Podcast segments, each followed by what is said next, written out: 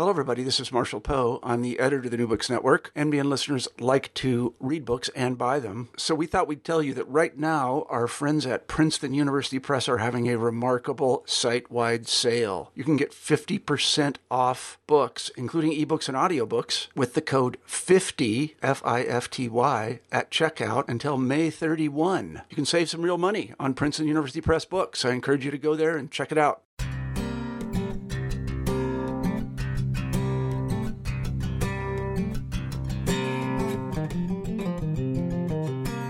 There.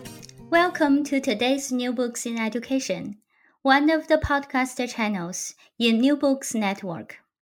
This is your host, Peng Fei Zhao, speaking to you from Bloomington, Indiana. Today I will be talking with Ali Michael on her book, Raising Race Questions: Whiteness and Inquiry in Education.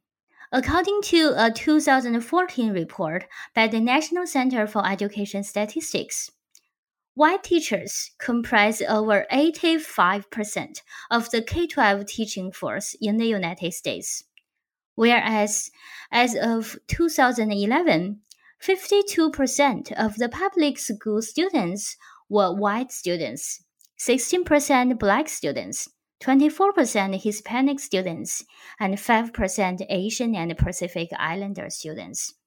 And finally, one percent American Indian and Alaska Native students. In a lot of the urban areas, white teachers are teaching classes in which a majority of the students are non-white. In such a context, how is the issue of race addressed in American schools? How do white teachers connect to their students of color? Do teachers bring any unexamined racial biases into their classrooms? Or simply, is it necessary to raise race questions? In Ali Michael's book, Raising Race Questions, she worked with a group of white teachers to inquire about race and schooling. She has masterfully shown to us how teachers can become more racially competent through asking difficult questions, building inquiry groups, and working on personal and interpersonal level reflections. The book offers insights and inspirations to not only teachers, but also common citizens who care about equity, inclusion, and social justice. All right, now let's turn to Ali, the author of Raising Race Questions. Hello, Ali. Thanks for joining us today. Absolutely. You're welcome, Peng Fei. It's a pleasure. Could you please first introduce yourself to our audience and maybe also why are you so interested in the topic of race and schooling? Sure. My name is Ali Michael, and I'm the director of the Race Institute for K twelve Educators. And the Race Institute is an organization that I started with a multiracial team of colleagues to create a space for teachers to do the in-depth and personal work of racial identity development. We know that having a positive racial identity for students supports both academic and social success. And we believe it's the job of teachers to support students in positive racial identity development processes. But we also know that it's really hard to support somebody else in their own identity development process if you yourself don't have a strong positive racial identity. So our goal is to support teachers to build their own racial identity in a positive way.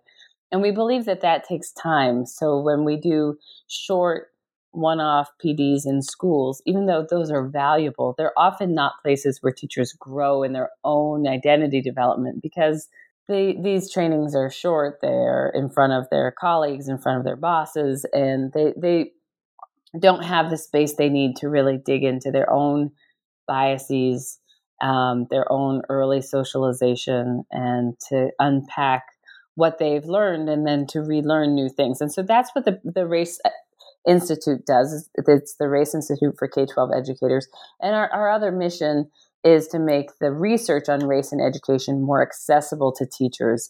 And when we say accessible, we mean not only taking it out of journals and places where it's either hard to read or you can't even get to it because of, you have to belong to a university to access it, um, but also accessible in terms of, of uh, kind of being emotionally successful, that it really, to read the research on race and education and think about changing one's practice often is an emotional exercise, and sometimes people get blocked, um, particularly white people. And so we want to create spaces for people to assimilate and learn that information, and then um, to make changes in their classroom and to get through some of the emotional barriers that make it hard to do that. I, I was just going to ask if the book Raising Race Questions is part of this efforts to make research more accessible for teachers.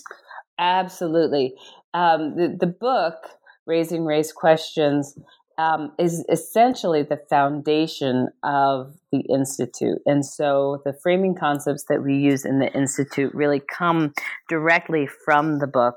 Um, the idea that students need to have a positive racial identity, and therefore so do teachers. Um, the idea that a multicultural curriculum is not sufficient for building an anti-racist classroom, that comes from the book, and that's one of our guiding principles in the workshop. And then this other idea, um, two more, one that racial competence can be learned, that it's not, that racial competence is, nobody's born with it, that if you're good at talking about race and thinking Um, strategically about working against racism, it's because you've had practice, not because you were born with it. And then um, our first guiding principle at the in the book and in the Institute, which is that we do this work, this anti-racism work, in the pursuit of wholeness. And this is the idea that essentially racism fractures us. It fractures us as individuals. It fractures our classrooms and our communities. And we are in this work seeking wholeness that would be there if it weren't for the the fractures that racism creates. And the reason I want to be so explicit about this as a framing concept is that I think so often when we come to conversations about racism, everybody assumes that, okay, I mean, for white people, this conversation is going to make me feel guilty. For people of color, this conversation is going to make me feel sad or angry. And we kind of um, all assume that this is going to be an uncomfortable, frustrating process. And I think that if we reframe the goal of the conversation as one that where the intention is to to reach a wholeness of community and of self that we that we would have were it not for racism, it doesn't necessarily take some of the pain and anger and sadness and guilt out of the conversation. But it helps people realize that that's just a stage we're moving through towards a vision that's much greater. Um, and that, you know, really the vision of wholeness is the vision of beloved community that Martin Luther King had and that bell hooks talks about, where we all have one another's backs. And where I show up and work against racism as a white person, and, and, and men are going to show up and work against sexism, and cisgender folks are going to Uh, stand up against transphobia, and straight folks are going to stand up against homophobia. And that it was, it's like we we all have each other's backs. Um, that's the beloved community. That's the wholeness that we're seeking. And so that really impacts how we talk about race and racism, how we interact with one another, um, and then, you know, how we structure our programming um, in terms of what the end goal is. The end goal is not just to make people feel bad. And that's not saying we might not feel bad in the course of the conversation, but it's in the service. Um, it's not our intention, and it's in the service of something much bigger than any of us. Well, wonderful. I mean, thank you for very concisely give us an overview of all the um, guiding principles and uh, also how you came to these ideas of um, about wholeness. I think one of the examples you mentioned in the book um, really conveyed the message you talked, you talked, you mentioned just now very well, which is your decades-long conversation with your father about race and racism.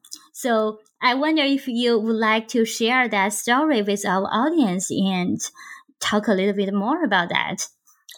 I've been talking with my dad for a long time about race and racism. And, you know, I mean, I should back up and share a little bit about my journey, because I grew up in sure. a predominantly... Yeah, yeah I, I skipped that part.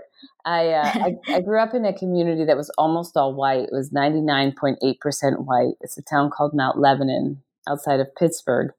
And in my community and in my family, we really didn't talk about race. It was as if racism was something that impacted other people, but it had nothing to do with us in terms of how we understood it.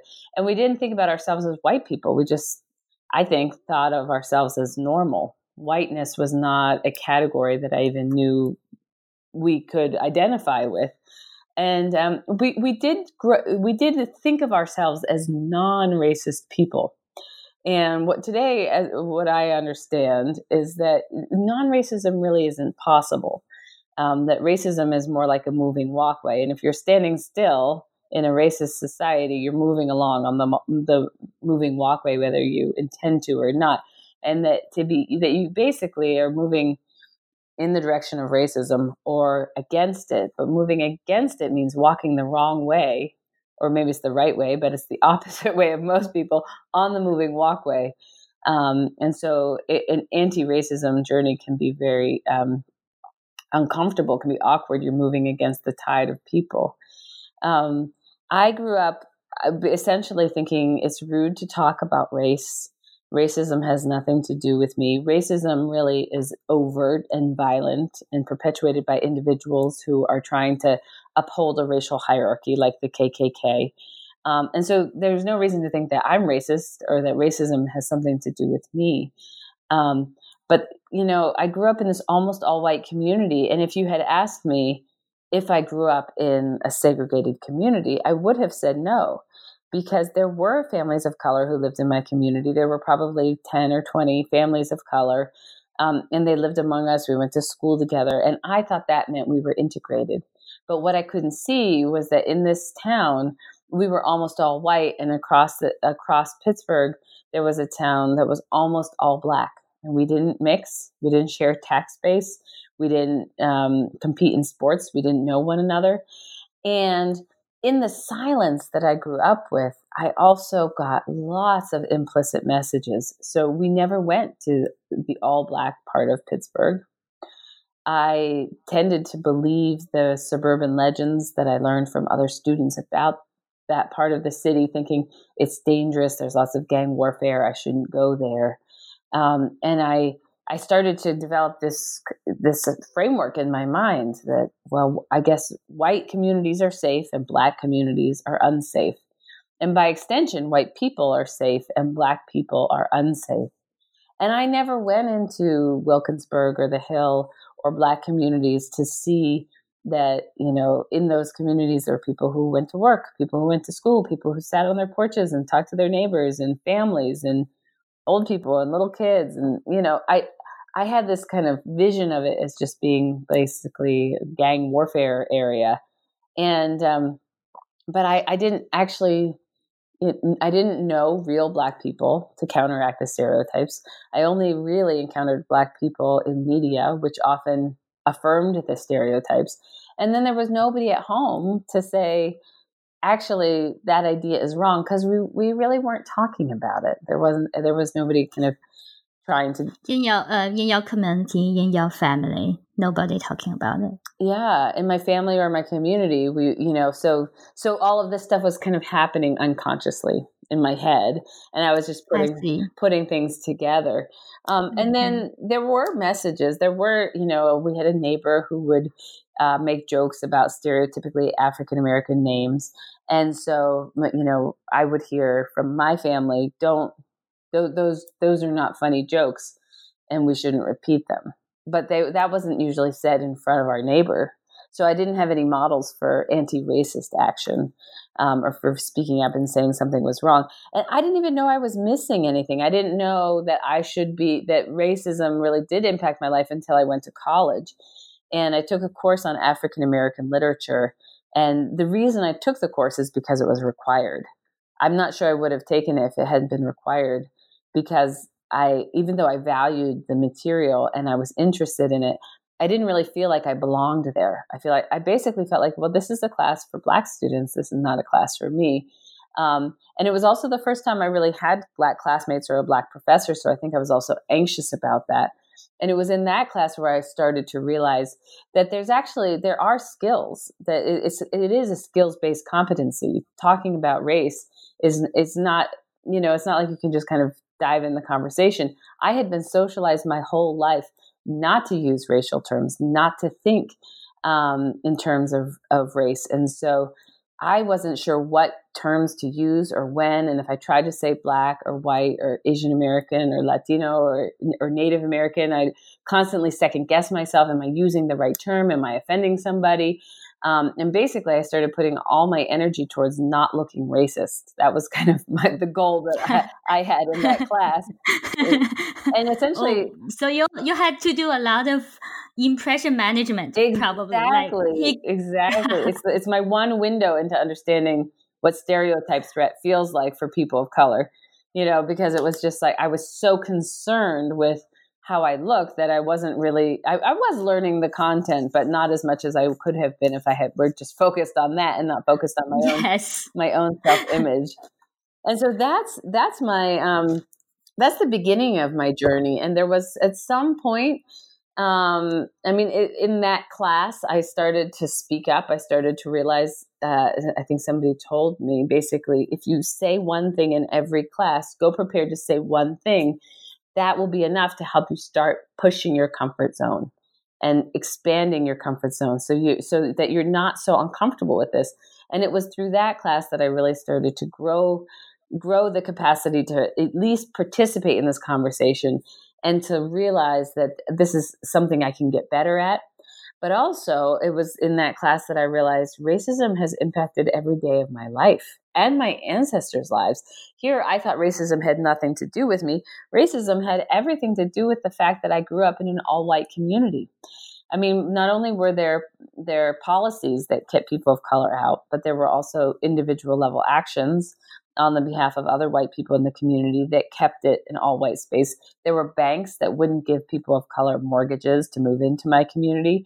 There was even a law, um, it wasn't a law, it was a court case, Milliken versus Bradley, that was decided the year before I was born.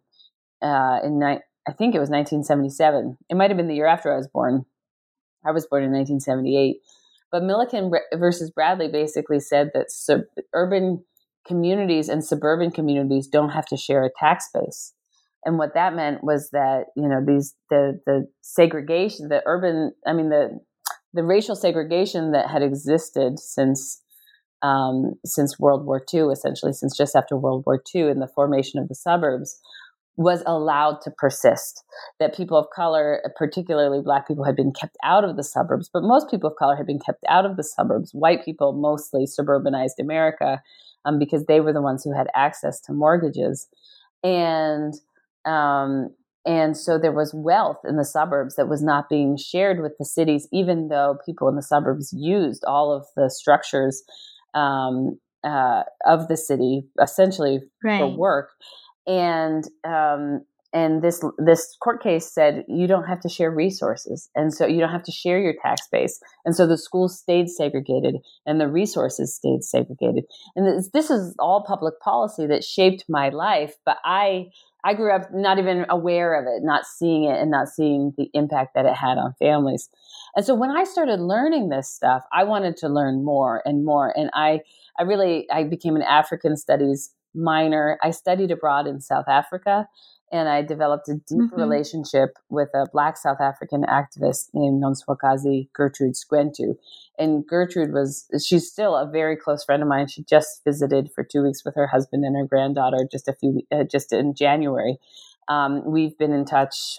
I mean, she came to my commitment ceremony. She um, gave my daughter her middle name. We, we've been, we speak almost weekly. Um, but I lived with her family for a while when I was in college and after I graduated. And I think living with her and seeing the ways that um, that apartheid impacted her life and her opportunities uh, really helped me be, develop the the internal conviction that that racism dehumanizes everybody who is touched by it, and that we have to do what we can to um, eradicate it from our lives and our relationships. And I think it's that relationship with Gertrude and her family that is my main, my main motivation. And so essentially it, it became an, an, a, a, some, a big part of my, my life. And um, I'm very close with my family. So to answer your question about my dad, I want right. It's a long way around there. Um, but yeah, but that's, that's fascinating. I mean, to hear h- how you grew up and how you came to realize this is the issue. Yeah, it's really fascinating how you came to this point on a personal level through your relationship with your friends. And now, yeah, now we come back to my question about your dad. Okay. Yeah. So, thanks. So, my, um, my, you know, I'm very close with my family. And so there was no part of this process where I wanted to leave them behind. But what I was learning about racism threw everything into question for me, in, including like our choice to live in the suburbs, where we get money from, where we go on vacation in the summer. You know, we, we vacation, we go to my grandparents' house in Maine, which is a house that could not have been purchased um, if it, it, by any person of color. When my grandparents bought it in, I think they bought it in nineteen twenty, that it, it was not land that was available to anybody except white people. And the only reason it was available to white people was because the native people who lived there had been forced out, at, at, probably well before the nineteen twenties. But nevertheless, the the fact that we still go there and visit this this cottage that my grandparents own is all connected to our whiteness. And um, and so I just, in trying to figure out how, what to do with this and the overwhelming guilt that I felt, I wanted to talk about it with my family. And um, so my dad and I often talked about uh, about these topics, but we often ended um, at like a stalemate because my father insisted, for the most part, that we should be colorblind, that this is not a topic we should be talking about. Um, and then he also had a number of conservative ideas about, um, you know, my I think my college was had made a decision to uh, essentially Um, guarantee aid to anybody who needed it. And he thought that that was ridiculous, that people should have to pay to go to college or take loans. And I, I basically said, well, I think that idea, I think that idea is racist. I didn't even call him racist, but I said, that's just racist. And from that point forward, it was like, I had just cut off the conversation, and I see, he yeah. didn't, he didn't want to talk. It was like, I'd crossed the line. He didn't want to talk to me about it anymore. Um, because he felt, I think, and, and probably rightfully, that I wasn't playing fair. Um, and so a couple years later, I went back to him and I said, look, I miss talking with you about this stuff and I want to hear from you. And so uh, let's just make an agreement that I won't call you racist. And anytime you have questions about it, just know that I don't always have the answer. Um, but I would like to be in inquiry with you. I would like to know mm. what questions you have. And he asked me a really interesting question about um, basically if Black people are not biologically superior to all other people, why are there so many Black people in the N B A? You know, and and I said, you know, that's a great question. And I honestly, I don't know the answer, but let's talk about what we, we both know and see what we can figure out, because we know that race is not biological. So let's start from that premise and then talk about it. And we've had fascinating conversations. I feel like my dad and I are both in a totally different place today. And my capacity to talk about race with white people in whatever stage of development they're in is directly connected to his willingness to engage with me over time. And then the permission that he's given me to talk about our relationship publicly in the way that I'm doing right now, um, which I couldn't do if that was going to hurt our relationship, or maybe I could do right. it and it would hurt our relationship. But you know, that, that would put me in a whole different position, but he's been willing. He said, you know, you can really talk about our family anytime, as long as you're telling the truth. Uh, you know, right. we're on a journey that a lot of other people should be on or are on. And if it can help people learn, then I, I, you know, I want to give them the chance to learn. Um, the one thing that we, we always struggled with, and I, I love to go back to him today, is I used to have a belief, and a lot of people still promote this idea, that basically if you're white, then you're racist because you benefit from a racist society. And I used to tell my dad this, and I would say, I'm not calling you racist. I'm just saying I'm racist because I benefit from living in a racist society. And he would say, Allie, please, even just the fact that you would say that about yourself is enough evidence that you're not racist, you know, and he just, he could not get his mind around this. And he, he did not like the idea that I was calling myself racist. And I think, you know, at a certain point, these conversations are semantic. He was understanding the term racist differently from the way that I was using it. And there really wasn't much sense in continuing to hit him over the head with this concept that some people really buy into. I think if it works for you, it can be a useful way of understanding how racism works in our society. But if it doesn't work for you, I think it's useful to just move on with the learning, to continue to learn how racism has impacted our society and our lives and what we can do about it, and not worry so much about who is racist and who is not racist based on the system and the structure. Um, because I feel like sometimes we let that stuff uh, trip us up, and then we don't actually get to the real work of undoing the system itself, that w- really, which is what we're here to do. So, so what made the difference? When you first talked with your dad, he was, you think like the term, really the term, whether to use the term, make the difference? Because at the, at the very beginning, when you started the conversation, you started, I mean, you started to call him racist, or his words racist. But later on, you realize that it's not helpful just to, you know, point to somebody and call this person racist, without really offering the opportunities of engagement, of inquiring together. I mean, what do you think is the big difference here?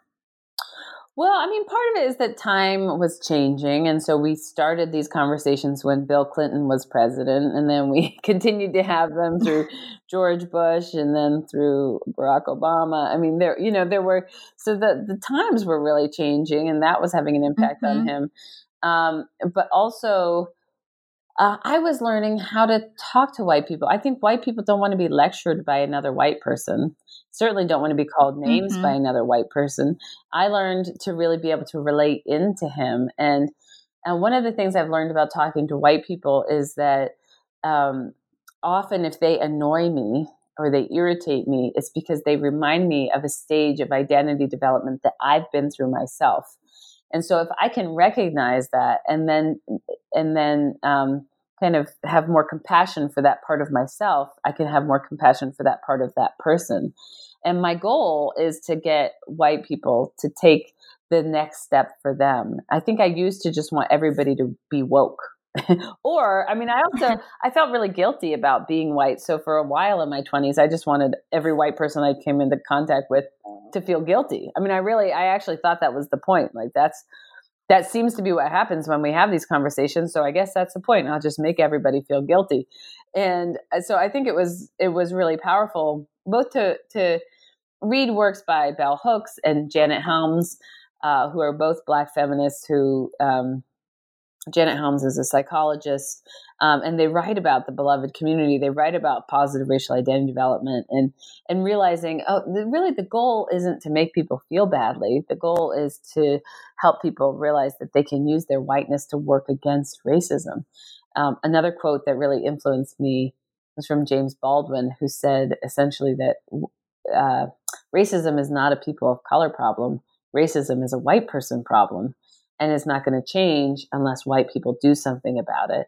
And that made me really invested in figuring out what it is that I can do. And I think a big part of what I can do is help continue to move white people forward. There was a time with my dad when um, I went over to his house and I, I was telling him, you know, we had been having this conversation about colorblindness and why it's problematic. And I went to a conference where the facilitator seemed to have a really good explanation about why colorblindness is not helpful. So I wanted to tell my dad, I thought it would be helpful. And I was telling him, you know, a white woman said that she's colorblind, and here's what the person of color facilitating said. They essentially said, first of all, if you if you are colorblind, then you can't really see me because my racial background is part of who I am. But also you can't stand with me and work against racism because you can't see racism if you're being colorblind. you also can't see your your bias, the bias that you have. We know most of us have bias, um, and and our work is to work is to is to make the unconscious bias that we carry conscious, so that we don't let it impact us when we're moving around in the world, grading people, hiring people, firing people, um, learning from people. Um, so colorblindness doesn't help with any of that. So I was telling my dad this because I thought it was a really valuable explanation, and he got really hostile about it. You know, he was, he was upset, and he said, you know, why would you even uh, talk at a thing like that? I mean, don't, doesn't this lady know, he's referring to the participant, doesn't she know that they're always going to attack us? You should just, if you go to a thing on race, you should just stay quiet. You shouldn't say anything. And I was distraught. I was, I was really upset about this. And I called my sister to tell her what my father had said. And she said, yeah, it sounds like dad is reintegrating. And reintegrating is it's basically a stage of identity development. And she nailed it, and she recognized oh, okay. it. She said, it sounds like he's reintegrating. And, and basically reintegration is the stage that white people go through when it becomes too painful or kind of emotionally difficult, or, you know, there's too much fragility for them to continue to learn about racism. And so they start to turn what was kind of guilt and sadness and vulnerability around racism into hostility and anger. And when people reintegrate, they become kind of hostile to people of color, and to, and sometimes they might ridicule white people who are trying to be anti-racist. Um, and so she could recognize that he was in this stage. And usually when white people are in this stage, what they need is support, because they're they're basically trying not to feel the vulnerability that comes with some of the sadness of realizing, God, I've benefited from this system over time. And they'd rather just kind of put up a wall and say, no, I don't see it. If people of color are having a hard time, it's because there's something wrong with them. There's nothing wrong with me. Um, and I've done nothing wrong. Um, and I think, well, that's true. I mean, I think, you know, you, we live in this system. We live in this country where a lot of white people don't have to do anything wrong in order to benefit from racism. Um, and so it is a really confusing concept. And so my goal with white people is to help them take the next step in their development.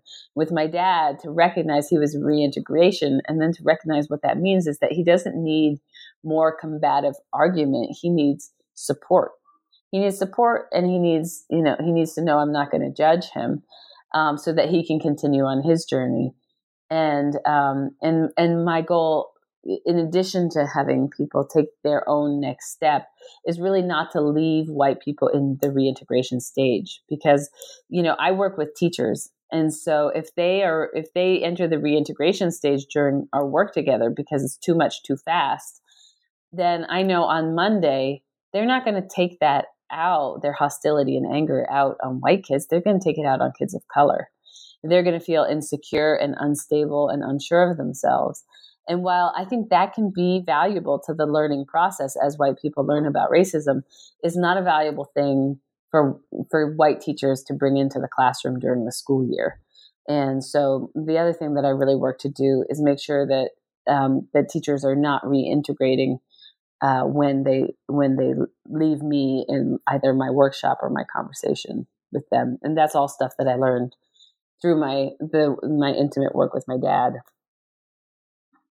Yeah, I mean, that's very interesting, and that also makes the uh, very a very smooth transition to the type of work. I mean, just as you mentioned just now, um, your work with the teachers. So how you um, nurture them, or how you work with them to help them develop a positive racial identity.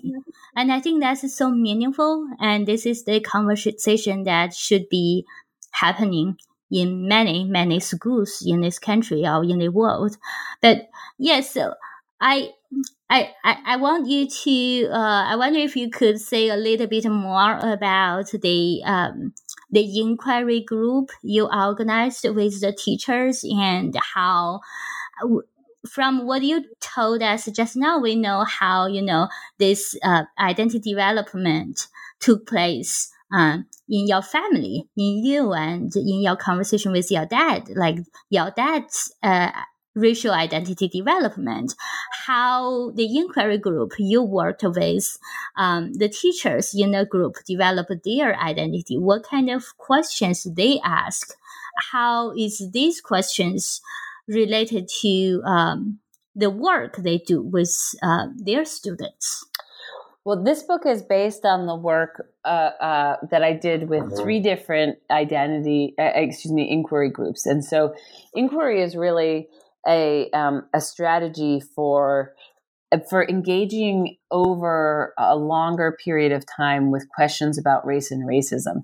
I find that in general, first of all, when I tell people I study race questions, they are fascinated and they always have questions of their own, you know. So uh, an old friend of mine, um, he is an old friend of mine. I knew him twenty years ago, but he's also older than me. He's probably about, he's probably about in his seventies now. And I remember him saying, well, I play softball with the, some folks and this thing came up. And, and, you know, it's like, I, I can't go anywhere and tell people I study race questions without having people share their own. Um, and, when, and I think this is true in general, that people carry race questions with them, but they don't really know what to do with them or how to ask them, often because they're afraid they'll seem racist just for not already knowing the answers.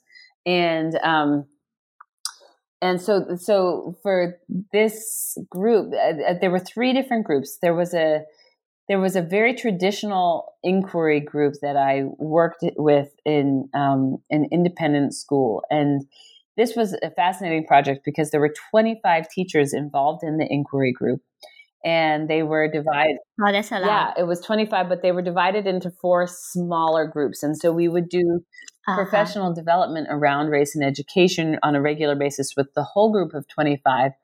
Um, but then they would meet with their smaller groups to refine their questions and, and, and support one another.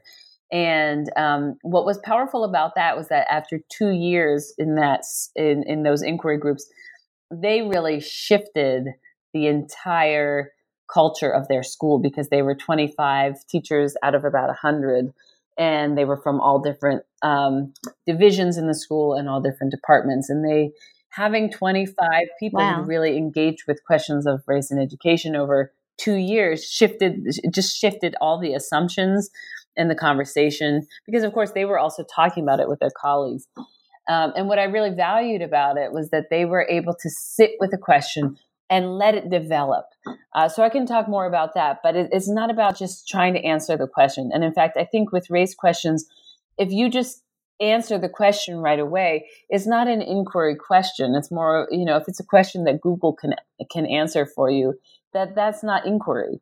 Um, the inquiry is, is recognizing that if I ask a question, um, like why are, why don't, um, why don't more Black and Latino and uh, students, um, access my A P English class? My A P English class is almost all white and Asian, uh-huh. you know, that that's a, like, uh-huh. if you right. come up with a quick answer for that question, then then you probably, you, first of all, you haven't engaged in an inquiry, but it's also probably wrong because often you might reach for for answers that are based in stereotype or myths about, you know, a lot of schools have myths about, well, the, the kids of color, the Black and Latino students who are here are all here on scholarship and they don't really care about the academics.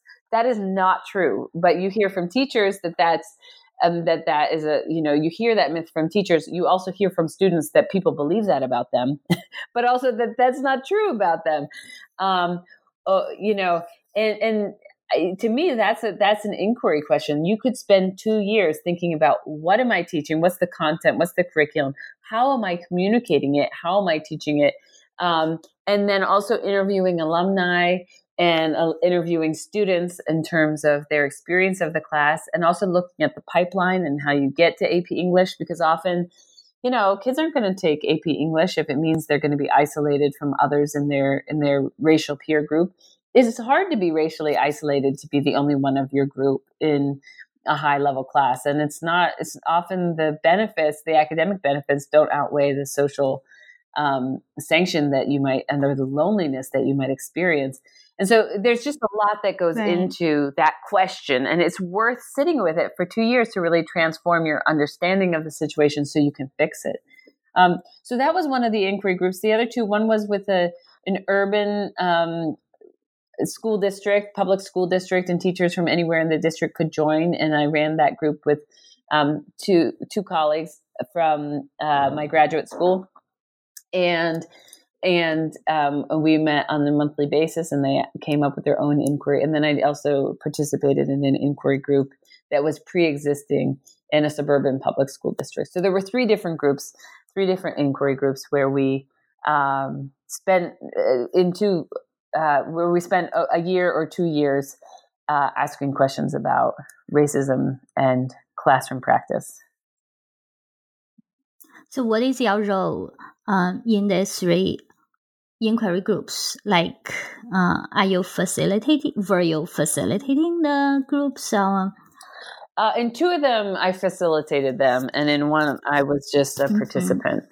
Mm-hmm. Um, and one of the things that I came to see as critical to these groups was that there was constant input, and so it wasn't like teachers just sat around and asked questions.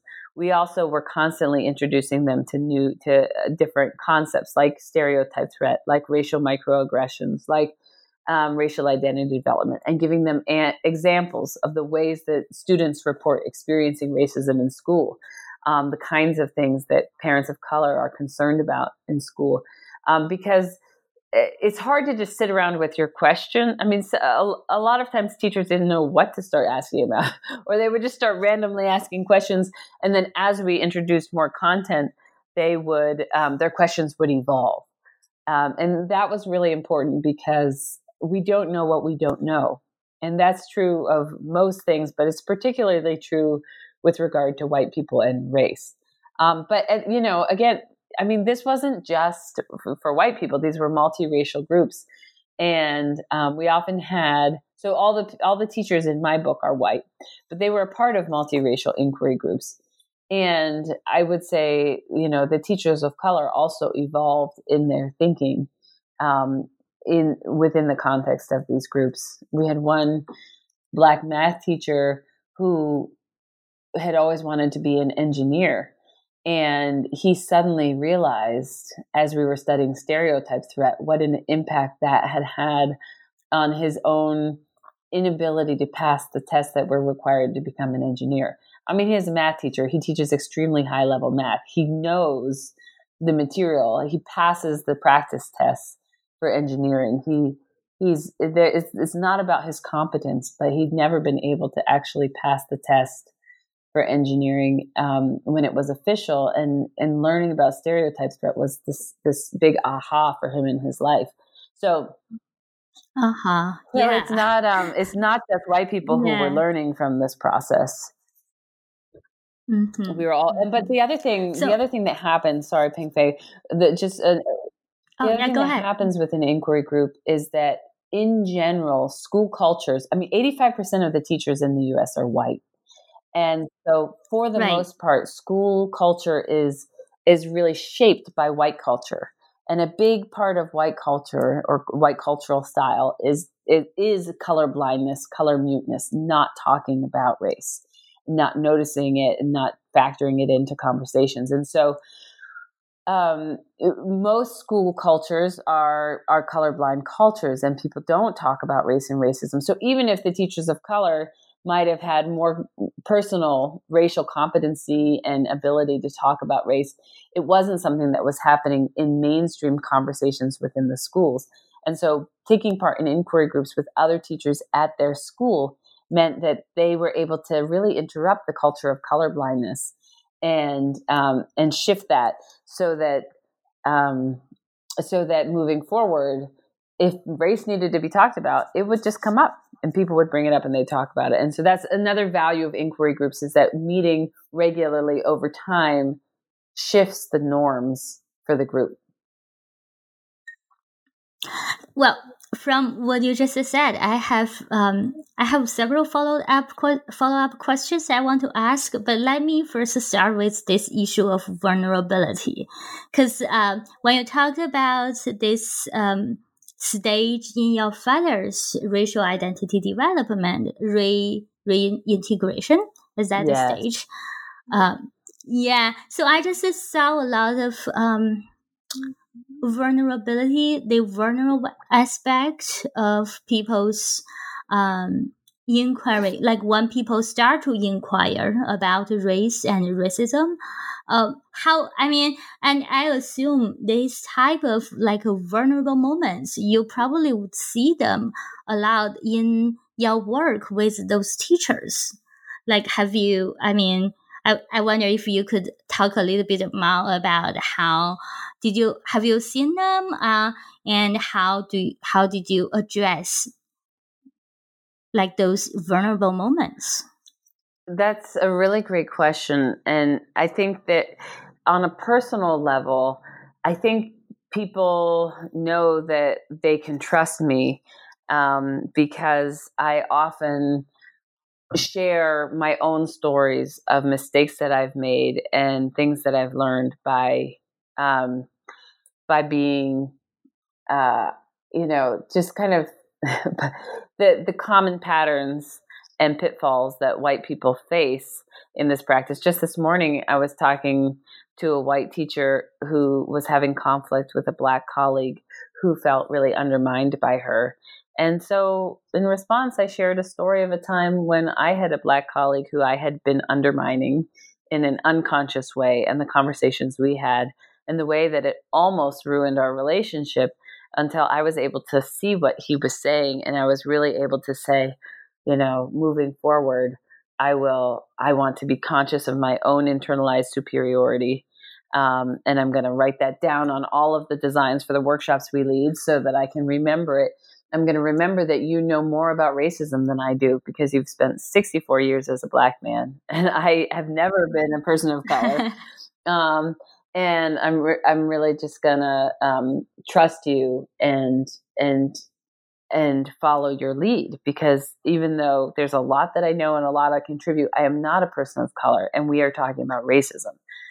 Um, and so I shared this story with her in order to to really. Um, support her and let her know that I have made, for all the white teachers I've worked with, I've made most of the mistakes that they're making or some kind of mistake. And so I really try to relate to them um, by sharing the mistakes I've made. And that's also how I learn. I, I really, you know, I, I tend to, um, I need white people who can be allies to me, who can help me, who can support me when I make mistakes. Um, and I don't want people to let me off the hook. You know, I, I do have friends who will say, oh, you know, like what my dad said, oh, Allie, you didn't do anything wrong. Just the fact that you hold yourself to such a high standard is evidence that you, you could never do anything wrong. And those people are my, sometimes they're my friends, but they're not my allies, because my allies have the same goal for racial justice that I have. They, they're going to hold me to a high standard. But they're also they're also not going to shame me or be like, why why would you do something like that? You know, to respect people of color. They're gonna, you know, they're gonna they're gonna you know appreciate my intention. They're gonna also they're gonna relate in. They might share stories of mistakes that they've made, um, and they're gonna also help me strategize how to how to repair the the um, relationship. and um, how to do it differently in the future, and look at whatever what. unconscious processing might have been informing what was going on. Um, and so I need allies to support me in, um, in that work. And that's what I try to do for teachers on a personal level. Um, and as a professional, there were moments when this actually felt a little bit manipulative, because here I am sharing in, in the interview, I'm sharing things I've done wrong. And then they mm-hmm. are in turn vulnerable with me and share things they've done wrong. But as a researcher, I have the ability to report what they say and not what I say. And um, and so this was kind of a, an ethical dilemma for me. And at a certain point, somebody uh, I, in I was um, at a conference sharing some of my data, and somebody said to me, you know, your research makes the teachers sound racist. It, it makes them sound bad. And for me, oh, yeah. for uh-huh. me as a research, uh-huh. as a, uh, excuse me, as a teacher, when I listen to you talk about your research, I don't trust you as a researcher because I'm a teacher. And so I take the side of the teacher, and you're not presenting it in a balanced enough way to um, to demonstrate that, like, that they should be in trusting relationship with you. And so I had to think of structural ways to shift that so that I was both being vulnerable in my book about myself and my personal life, which mm-hmm. is partly why I write myself into it. But also I ended up creating space in the back where the teachers, each teacher that was in my study uh, was able to read everything I had written about them before I published the book. And then they wrote a two page, they each wrote a two page response to their chapter or to the, excuse me, um, to the pieces that were written about them.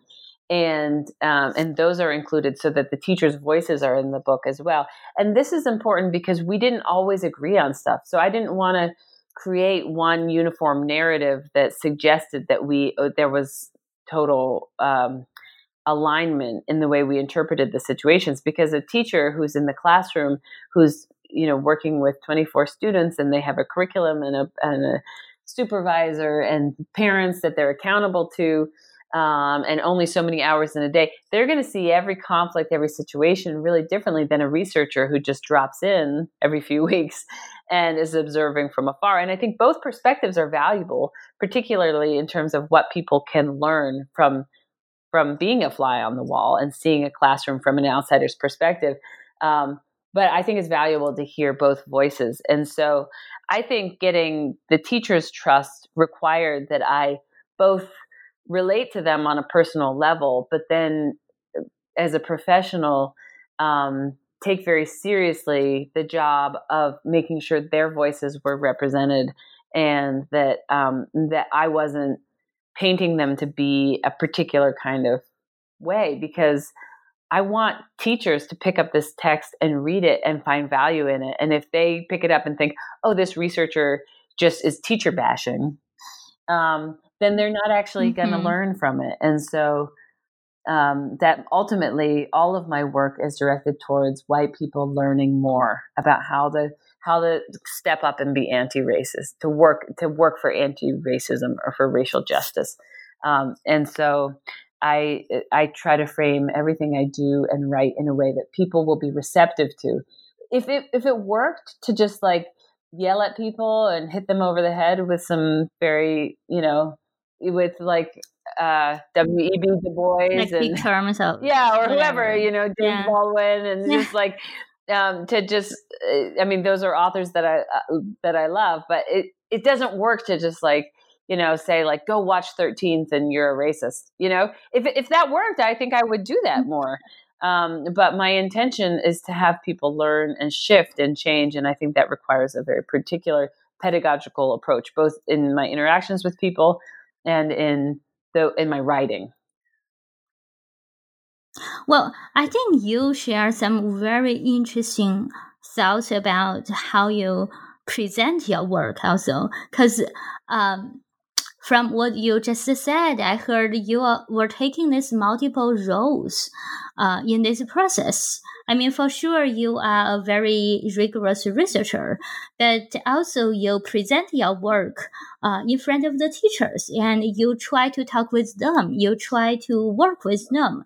Uh, and I, my impression is that the, the book is not written for your peer researchers. I mean, you, I mean, you, you are not direct, you are not specifically talking to your academic colleagues in the book.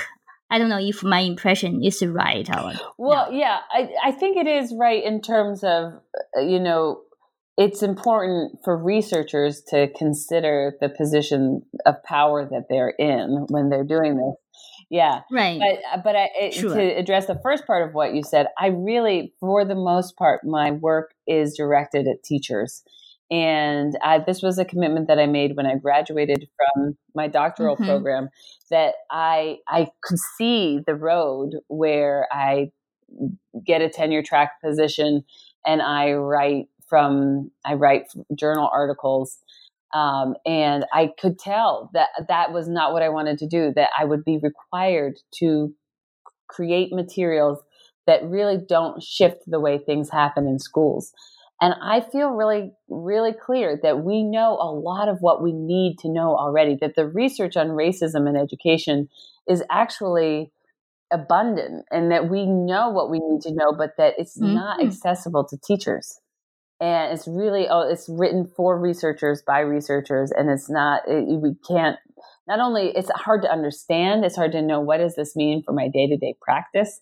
And so, um, that's why all the work that I've done since I graduated about ten years ago has been directed at uh, creating creating resources, articles, um, books, and things like that that would be directly applicable to teachers who are in the classroom. So, so yeah, I mean, I've, I've just learned a lot from what you talk just now about um, how we can really just um, do research with teachers and for teachers, and we can um, write a book and to uh, really um, make the materials accessible for all the teachers. And And I, you know, we are approaching the end of our podcast interview, but I have one more question that I really would love to talk with you, uh, which is about, you know, a lot of the examples you gave in the book are the interactions between white teachers and black students.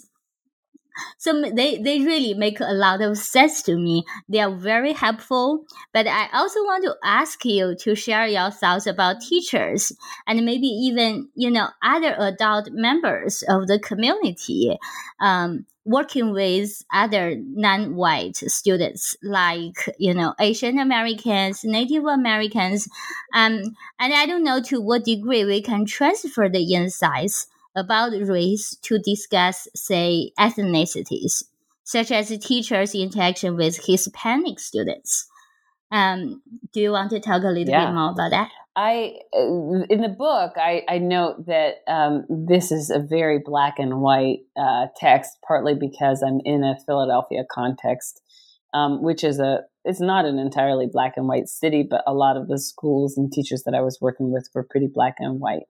Um, but there were also classrooms in which there were a number of particularly Latino and Asian American students who often were under the radar for teachers in terms of the race questions that they were asking. It was like black students have a race, and as long as there's no problem, Latino and Asian students kind of don't.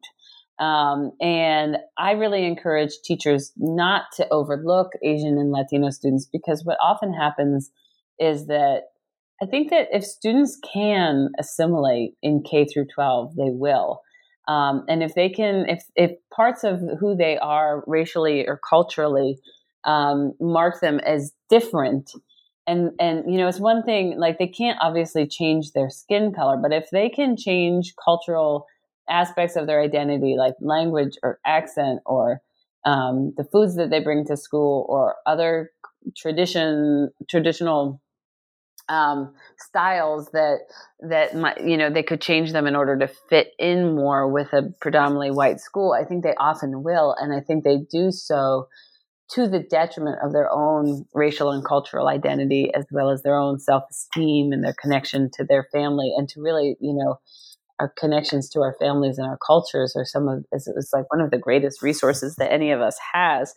And um, so it's, it's a very dangerous uh, thing that happens. And I think that it can happen under the radar of teachers, because I think we're often unaware of what a strong assimilative pull there is in the United States. It's different in Canada, and Canada has its own problems, but for the most part, you can move to Canada and be Canadian Indian or Canadian Chinese or Canadian or Af- Afro-Canadian, right, and, and, yeah. and maintain. Yeah, you feel that very strongly when, like, even the moment you step into their yes, airport. Exactly. Yeah. And so it's much more of a of a, an integrationist um, multiculturalism, whereas the U S is very assimilationist. And this goes back to our history, um, where there was a time when people went to court. There are fifty-two racial prerequisite cases on record where people went to court, Syrian people and um, Chinese people and Japanese people and Native Americans. and went to court basically to say, I need you to dis- to establish that I'm white, because if I'm white, then I will be able to naturalize as a U S citizen. And this was at a time when naturalization was tied to land ownership. So people couldn't own land if they weren't naturalized, but they couldn't naturalize if right. they weren't white. And so... Right. So there, there is a long history. Yeah. And there were even yeah. stories of, of people saying, look, I, you know, I, I became Christian. I gave up my traditional foods. I eat hot dogs now. I, my kids play baseball. We speak English. What else do you want from me? And what we see in this history is this just incredible loss of culture and language and food and difference, which is like the biodiversity of the human race. And the, the U S, the project of the U S, the racial project is just to wipe that out. And so, and that's still happening in schools where people really, where kids, if they can hide who they are, they will. And part of our job as teachers is to create classrooms where kids can be their full selves. Um, I don't often, I, I, I have recently um, been working with some schools. Uh, I was recently invited to um, Gonzaga University by the director of tribal relations there. And she asked me to come speak to their education mm-hmm. program because um, they provide programs for teachers who teach Native children. And I said, I really don't know about teaching Native Ooh. children. And she said, almost all the teachers that we're talking to are white people, and we can teach them about teaching Native children, but they need to understand that they are white first. They need to understand their background. And, and, and so w- we need you to come and talk about whiteness. It's okay that you don't know about Native, Native children. And so that's a collaboration that I've been engaged in over the last many years, maybe three years. Um, and actually just this weekend, I was on the, um, Rosebud Sioux Reservation in South Dakota with the Saint Francis Indian School. And I went with the understanding that I was going to be working with mostly white teachers, and I ended up working with Native teachers. But the message was was still resonant for people, um, which was uh, that essentially, you know, if we want to, I think that the framework is a little different in indigenous communities, that it's not as much about anti-racism as it is about anti-colonialism. But colonialism in the right. U S, essentially, edu- the education program under colonialism was about um, essentially killing the Indian to save the man. And I think that's what John Carlisle said with the Carlisle School. Um, and the goal was to just take out any any Native culture and to and to basically what they would say is civilize people. And so this was a community that wants to bring back the culture and the language and support kids to decolonize their education and to really connect them to the tradition and the language that could sustain them and really could sustain all of us. I mean, it's a, it's a, it's a tradition. It's a way of being that could sustain the earth in ways that Western, Western styles cannot. Um, But but right. what they struggle with is that so many of the elders in the community don't even know the language because they were sent to boarding schools where they were beaten if they spoke it. And so, so much of it is lost. And so there's both the, I think part of the work in with with all of us is to recognize the, the history in the U S of taking people's language and culture away. And then the importance of figuring of, of supporting kids to embrace who they are, to embrace their families, and maybe even to embrace history and language that they don't have access to anymore. Um, it, but to, to be proud of it and not to accept the shaming um, that comes with an assimilationist society that insists that everybody have English-speaking, Christian, white cultural ways of being. Right. I mean, thank you so much for sharing it.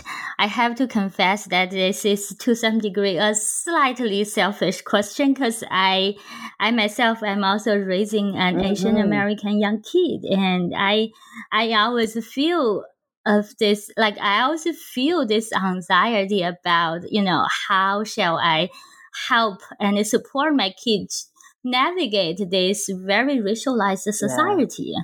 Yeah, and these are just some real needs from the not only me myself, but also from my parents and my teachers. And I'm just so glad that we have people who are really concerned about this, who really take their time to think through this. Well, it outcomes. really, I, I totally agree. It is real. They are real needs. And I look forward, honestly, to being an ongoing inquiry with you about this, because I think that's what it is. It's not a question we're going to be able to answer instantly, um, but it is one worth continuing to inquire about as we as we raise our kids, as we train teachers, and as we continue to produce research that will hopefully help us answer these questions.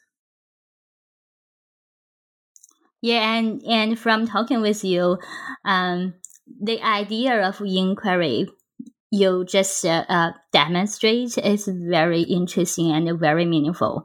It's, uh, it's not to get a yes. quick answer about something.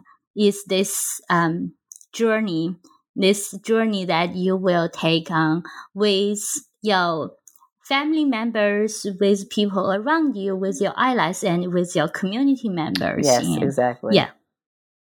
yeah. And uh, before we wrap up the podcast, I would like to ask ask you to give us some uh, uh, hint about what you are working on right now and what we can expect from you in the coming sure. few years. Um, the, well, I since I published Raising Race Questions, I've been working with a multiracial team with Doctor Eddie Moore Junior and Doctor Marguerite Penick-Parks. We've created two mm-hmm. edited books. One is called Everyday White People Confront Racial and Social Injustice. This is fifteen stories of white Wonderful. people who work mm-hmm. against racism. And the goal is to create role models for white people um, so that they can know what, what it would it look like to take an anti-racist path. We also produce, uh, published the Guide for White Women Who Teach Black Boys, which has over eighty contributors. And again, the goal is to, you know, to create a book that teachers can pick up and really use on a daily basis. All of the chapters are five pages long at a maximum. They have exercises for teachers to do as well as stories. It's full of stories. And we have video footage, um, hours of video footage that's accessible in the back of the book. Um, right now, we're working on a book called Teaching Brilliant and Beautiful Black Girls, again, with a multiracial team of editors. It'll be essentially the companion guide to the Guide for White Women Who Teach Black Boys. And I also created an article. I, I wrote an article with a, a multiracial team of women. Um, it's an, it's actually a book chapter in the book called uh, White Women's Work. And it's about, um, I think it's called White Culture in Relief. And it's about how white culture shows up in schools. But what, what we were finding is that it's hard it's hard to just say what white culture is, because so we have one author who's Korean American, one author who's Jamaican American, one author who's African American, and another author who's Puerto Rican and Ecuadorian American. And white culture looked different to each of us based on our racial background, but also where we grew up and how we grew up. And But it's a book that really tries to explain what white culture, uh, it's a chapter that is, explains what white culture looks like from the perspective of multiple different people. And then I also write from my own perspective as a white person who grew up in a middle-class suburb. Um, and that the, the writing has been really exciting. I, I find it very powerful to write and edit in multiracial teams, because I, I come face-to-face with the clarity that I don't, I cannot have all the answers by myself as a white person. But I also really believe that I have something to contribute to the answers. And I also have something to contribute in terms of helping make sure that the books are going to be readable to, to white teachers. Um, and then finally, on my own, I'm trying to work on a book that will be about white people working with other white people uh, and to become anti-racist. And that's kind of just in the earliest stages right now. Wow, wonderful. So it sounds like maybe after you finish this book, we will have you uh, to join we will have you join us again. I love that idea. Let's do it. So thank you so much for taking your time to join us today, Ali, and we really enjoy all the um, insights and all the stories Absolutely. you share with us.